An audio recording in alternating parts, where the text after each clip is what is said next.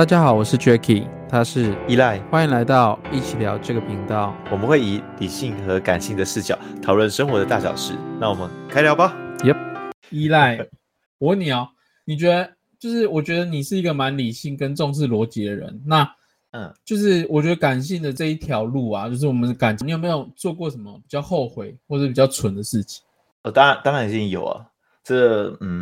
我觉得用个故事来让你想一下那个时候的状况好了，就是我跟前任那时候在一起5年，那基本上其实早已熟知就是对方的喜好和个性嘛，那俨然就是一对老夫老妻的状态。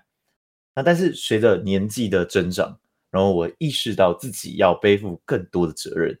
我开始花更多的时间在提升自我啊，然后不论是知识或是体态，所以也很自然的跟前女友讲说，哦，你应该多运动啊，多读书，好让自己成为一个更好的人。那他总是会回说，好，我知道。但我知道这个回复终究只是一个回复。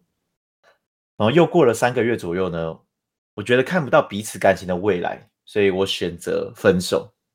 然后要说这件事情我到底做错了什么吗？好像也不是。然后要说自己做对了什么吗？好像也不尽然。对，可是这样子会不会就是我们在爱情里面好像有点像是总不断的想要去改变对方那种感觉，就是希望对方变成自己想要的那个模样，就是希望对方变成自己喜欢的那样子，然后可能会希望对方听自己的话，然后变成你认同的那一种价值观。所以这样会造成很多反弹吧。还有我觉得这是一个争论的原因。对，没错，就是我觉得这也算是蛮有趣，就是我看了身边的一些人，包括我自己，都有时候会有这种状况，就是去想要去塑造伴侣的一些样子嘛，就是也想要捏成自己喜欢的样子。对，通常都不会有好结果。没错，然后我觉得这个要去思考，就是男女之间其实我们可以把这件事情理解为驯化，就是我们要驯化一个人的感觉，所以他要像我一样啊，像我想要的那种感觉一样，就是该握手就握手，该过来吃饭就该过来吃饭那种感觉。然后，但是男生跟女生的这个驯化的过程哦，其实有很明显的差异。就是男生的驯化是会很直接的，然后女生的是比较拐弯的方式。对，然后。那个男生的驯化，就举例来说，就是像我刚才怎么讲的，我的故事嘛，就是我会直接跟对方讲说，你该减肥咯，你该看点书咯，你会被打死了，对，你该怎样怎样怎样，就是我会叫对方说你应该怎样怎样怎样之类的。但女生就不一样，女生的驯化是另外一种方式，就是举例来说，今天女生她生理期来了，然后她需要的是你的关心跟一杯热可可，这样条件大概是这样的话，但是她不会跟你讲说。你关心我，给我热可可，这样他不会。女生会说：“我好不舒服。”然后一躺在床上，我好不舒服，我好不舒服哦。然后他想要做的事情就是要驯化你说：“你要知道，你应该要关心我，或者是你帮我买一杯热可可啊，煮个红糖水等等的。”就是男女生的驯化的过程不一样。好像是蛮明显的差异。所以你有驯化过别人吗？应该是说我的另外一半，我之前交往的另外一半都蛮有个性，所以其实通常都是我为了可能对方讲的一些目的，然后我去改变自己。就可能对方可能是他之后可能要出国念书啊，或是可能想要买房子啊，或是想要有哪一些目的性，然后去跟我讲，然后我去改变自己能力。这样子，然后变成我想要去达成目标而去努力这样子，可是往往到我要去达成那个目标已经快到，或者是在那个途中，对方可能就放弃这样子。我通常都是那样，基本上就是你是被驯化的那一方。对，我是被算吗？这样算吗？对啊，你就是被驯化，因为不是你自己要的，而是你知道对方要，所以你提供这样东西，就是你被驯化。对，没错。因为我觉得就是对方感觉是在掌控我的那种感觉，但是就是因为我会不安，就是我可能没有这样子做，而去导致我可能会造成分手，所以其实在感情面好像是比较常是这样子。嗯，我觉得这个这让我想到我之前我有个朋友有跟我 也有聊到这个话题，然后他就提到了一个东西叫红药丸理论。哦，然后这个红药丸理论那个我先讲这个东西其实是一个我觉得是政治不正确啦，我自己是不支持这个想法，但是我们可以试着理解这个东西到底是什么东西。嗯，就是这个理论呢是由美国的那个米葛道的社群网站他们提出来的观点，然后他提出来的就是呢，现在呢就是要告诉所有的男性说，哎，你们不要过度依赖女性，而是要凭自己的价值而活，然后甚至啊就是我们可以不接触啊不婚等等这种很激进的方式，然后就可以就是用这样的方式去吸引女生，然后让女生主动来去追求你啊，好渣的感觉。对对对，然后他甚至还有更 detail， 就是他就有再去往细分，就是说所谓的阿法男跟贝塔男。那阿法男呢，就是我刚才讲的那个极端嘛，就是哎，我什么都不要，我是一个保持，我们可以理解为是男生的野性，就是我放荡不羁，我就想过我自己的生活，过我自己的状态，然后就是非常自我的一个人。那贝塔。对，我们可以理解可能就是像大男人那种感觉。然后贝塔男呢，他就是反过来什么意思？他就是比较温顺，就是被驯化的男生。所以我们可以说他是一个工具人或是一个舔狗。嗯，对。但是这样的状况呢，他就是又去提说，其实我们应该要去吸引伴侣的话，就是我们应该保持的像是阿法男那种状态，然后女生就会基于她内在的本能，就是我想要驯服她，我想要驯服她，因为当我驯服她成功的时候，就代表自己的一个成就。嗯，所以她就说，就是男生都应该这样，但我觉得这个是有点渣的行为。但我觉得这感觉有点不见得因为我觉得有些就像我比较想为了对方而去做改变，可是也有人想就是想去改变对方一样，但我觉得这个要取一个，应该要适时的去调整自己是阿法还是贝塔那种感觉。对，其实我觉得这样子会比较友好，保持那个关系。没错，就是对吧？这本书他那时候也有讲说，就是要保持，就是你要在阿法跟贝塔之间这样徘徊，才有一个就是最佳的吸引力。对，然后那时候我就问我朋友说：“哇，这本书听起来好像真的很渣。”然后我说：“那我也会来读一下。”然后那朋友就很认真看着我说：“依赖其实你应该不用看，因为我觉得你已经是把红药丸用在生活上的一个男生了。”所以你到处拈花惹草，也不能说我到处拈花惹草，而是因为我一直过得很有自己的个性，就是我不是别人对我示好我就一定会就是接受的，我会这样拒绝。哦，是哦，对。但这个也是一个很有趣的东西，因为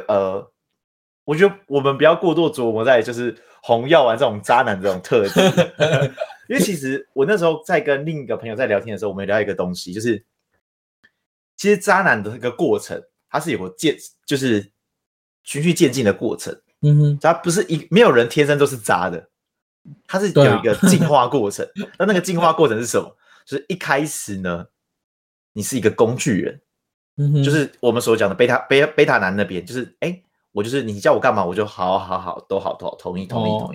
后就做久用，发现我这个好像一直被别人利用，也不是一个好办法，所以呢，它就会变成是从原本被动变成主动，就是一个工具人被伤害过度的时候，它就变主动，说那我主动给你什么东西，所以它进到下一阶就变成什么，就是中央空调，然后我觉得我就对我会选择性对大多数的女生都好。然后我就都好，但是我主动提供的。然后但是主动提供一段时间的时候，又发现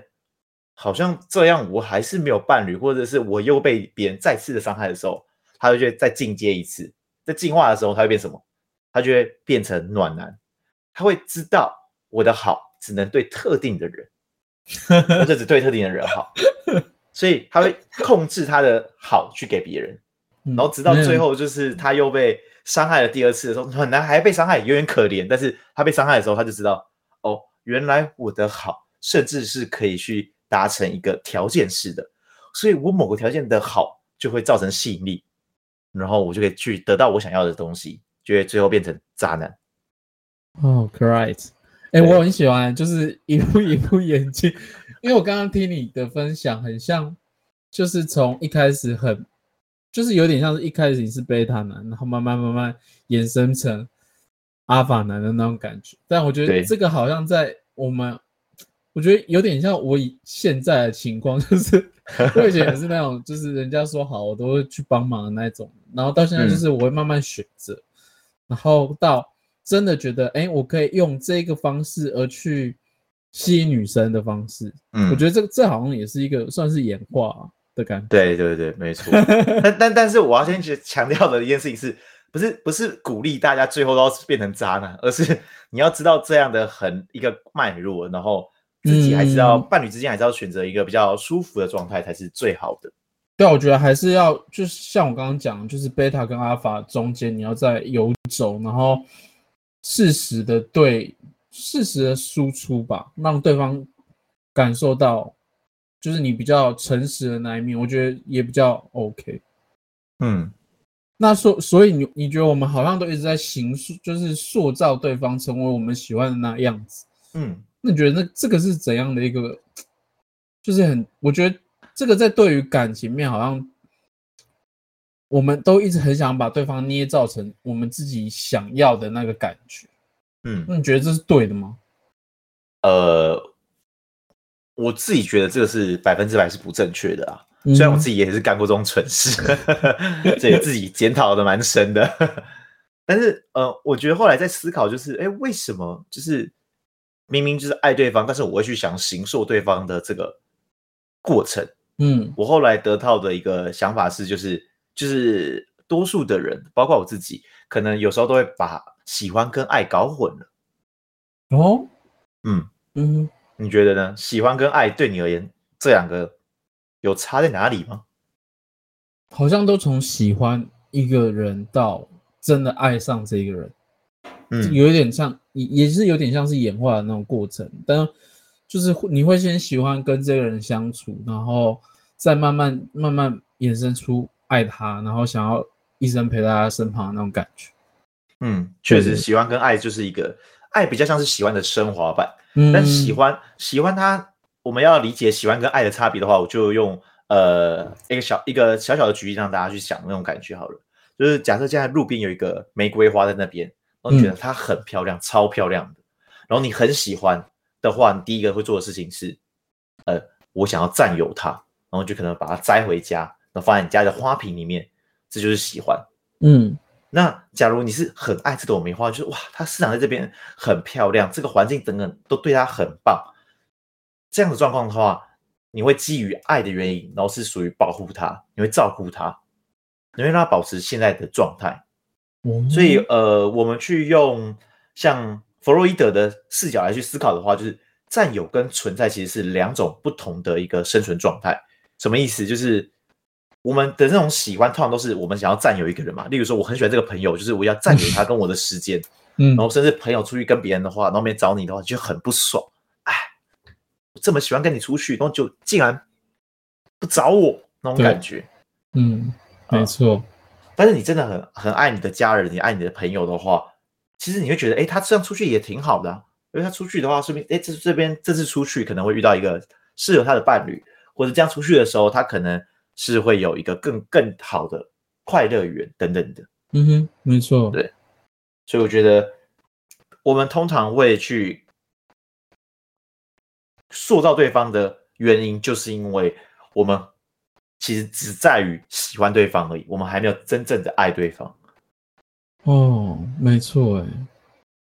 我觉得把对方占有的这个欲望，好像你刚刚有讲中，就是我觉得。我们都会想要去占有对方，然后让对方成为我们的东西，属于我们的东西，然后进而我们想要去塑造对方变成我们自己想要的那个模样跟那个样子，然后让我们自己就是这样看了会舒服的那种感觉。那你说的那种，就是我们应该要呵护他、保护他的那样感觉，就比较像是爱的那个过程。其实这样子很明显的就可以知道。让它存在的那个爱的那个感觉会比较好一点。确实是。所以这个甚至可以延伸，不只是伴侣，到家人、到朋友等等的关系都是这样。就是你真的是爱对方的话，你会让他存在在一个他很舒服的状态下，而不是过度的干涉或影响到他。没错，我们用一个具体的案例来举例，就是什么叫做占有他，就是你要无时无刻报备你在哪里，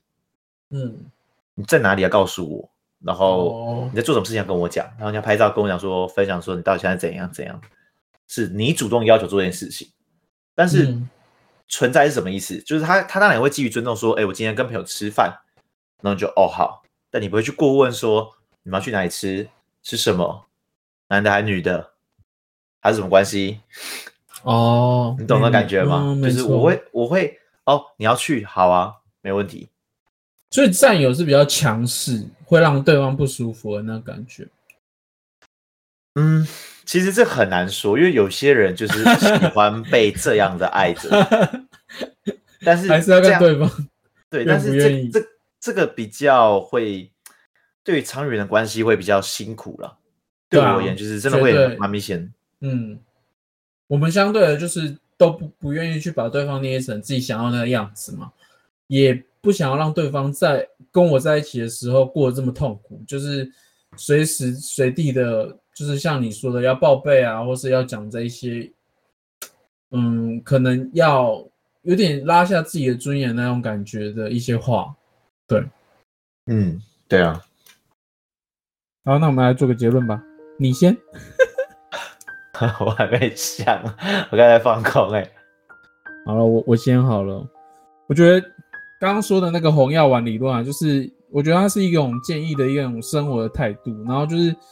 希望我们男生可以再提升我们自我价值，成为那个阿法男，对吧？然后但也不是鼓励大家都变成那种所谓的那种渣男，玩弄感情让人家不舒服的那种过程，而是我们可以去适时的调整阿法跟贝塔的那种属性，然后保有我们有阿法的自我主观，也可以融入贝塔的那些主动，这样才会让我们就是保持了良好的两性关系。一段感情难免会有驯化的部分，就是我们会因为从原本可以在很多的不同选择之中，我们慢慢选择了一个人，然后直到坚定确定这个就是我要的那一个人。那一个良善的伴侣关系，它其实是会彼此互相驯化的，但是你会去尊重它的本质，你会去欣赏它本来的美好，因为这就是你爱它的原因，而并不是把它形塑成你想要的人，最后发现你好像跟以往不一样，然后就丢掉了。这是我们 EP38， 也希望大家会喜欢本频道，周二准时更新。我们两个什么议题都可以聊，如果想要说什么可以加入我们的 Instagram，我们一起讨论一些有趣的事情，让生活在对话中慢慢成长。那也欢迎大家在 Podcast 及各大平台上给我们5星好评。OK，See you， 拜拜。